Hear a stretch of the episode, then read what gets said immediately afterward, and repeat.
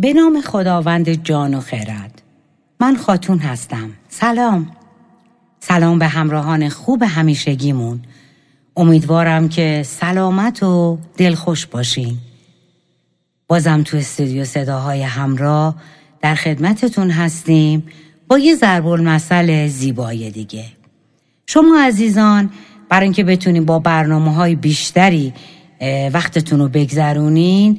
می‌تونین به کست باکسمون سر بزنید و هر چیزی رو که دوست دارین و مورد علاقتونه انتخاب کنید و بشنوید. در ضمن مسابقه یادتون نره. مسابقهمون خیلی جالبه خیلی عالیه. می‌تونین برین وارد سایتمون بشین و اطلاعات جامعتری رو از اونجا بگیرید.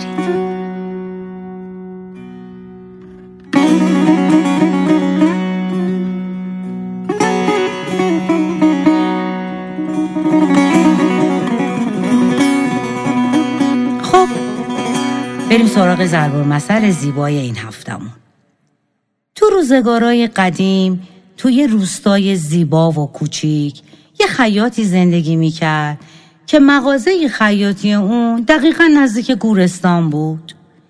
اون خیاط ماهری بود اما اما بسیار بدقول بود. بسیار بدقول بود و اینکه مشتریا از این کار اون زیاد راضی نبودن. گاه خداری هم شاگردش روش رو صف می‌کرد و بهش میگفتش که این کار درستی نیست. شما با این همه مهارت و با این کار قشنگی که انجام میدین مردم از خودتون ناراضی می‌کنی. به هر حال گوشش بدهکار نبود. طوری بود که مثلا مشتری میآمد پارچه می‌داد و میگفتش که آقا یه هفته دیگه آماده است. ولی از اون هفته دو هفته سه هفته میگذشت و از لباس خبری نبود. بماند.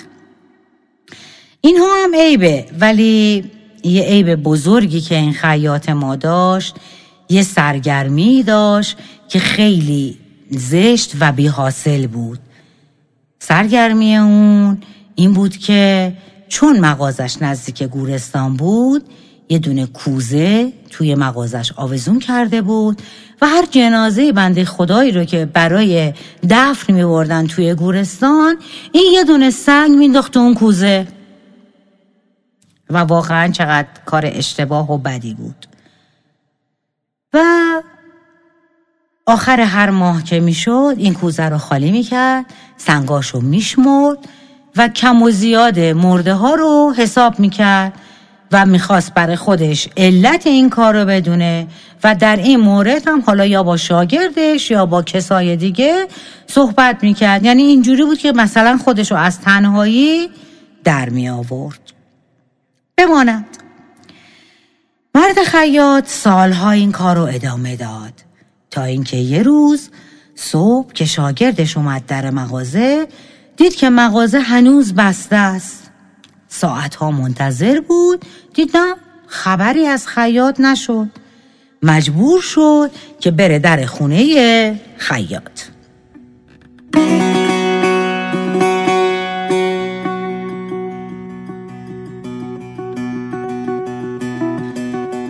وقتی رسید اونجا چندین بار دقل باب کرد.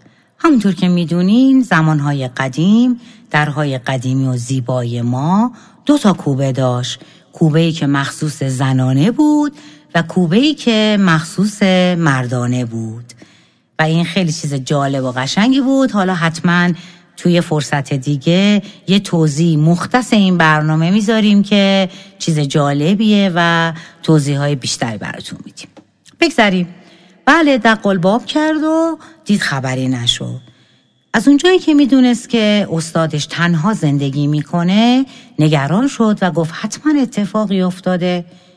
از لبه دیوار پرید تو حیات خونه و رفت تو اتاق و دید که بله خیاط گوشه ای از اتاق افتاده و داره آهناله می‌کنه. پرسید که چی شده؟ خیاطم گفت هیچی فکر کنم سرما خوردم. تو کلیدو بگیر و برو در مغازه رو باز کن من فردا بهتر میشم و میام. ولی این شاگرد بنده خدا هرچی گفت که بذاریم برم براتون حکیم بیارم. شما اصلا حالتون خوب نیست. ولی خیاط بر سر شاگرد فریاد زد که نه نه تو برو به کار برس. فقط یادت نره که هر جنازه که دم در مغازه رد شد حتما یه سنگ بنداز تو کوزه.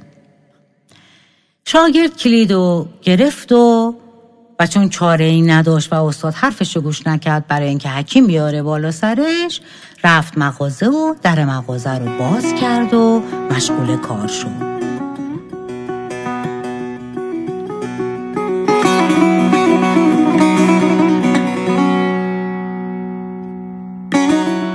چند روزی به همین منوال گذشت و از خیاط خبری نشد. ولی شاگرد حواسش جمع بود و هر جنازه ای رو که می‌دید مجبور می‌شد یه سنگ بندازه توی کوزه. با اینکه اصلا از این کار خوشش نمی ولی چون دستور خیاط بود اون اجرا می‌کرد. روزها گذشت تا اینکه یک روز پسر بچه اومد خبر داد که بله چه نشسته ای خیاط مرده. شاگرد که می‌دونست اون کسی رو نداره مغازه رو بست که بره مراسم خاکسپاری رو انجام بده.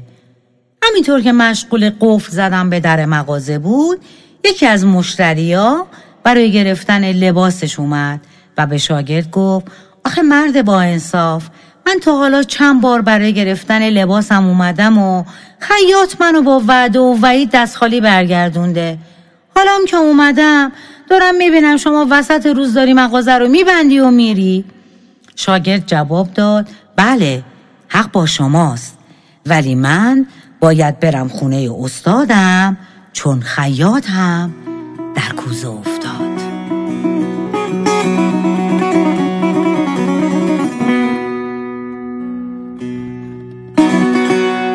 بله عزیزان جان.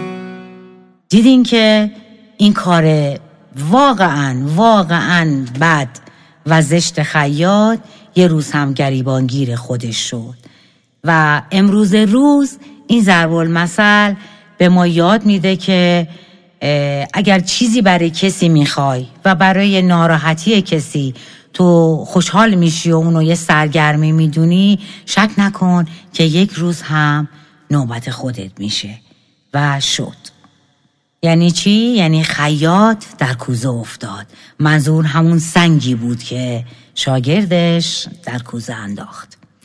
ما باید مراقب رفتارهای خودمون باشیم و از عاقبت کارهای زشت خودمون آگاه باشیم.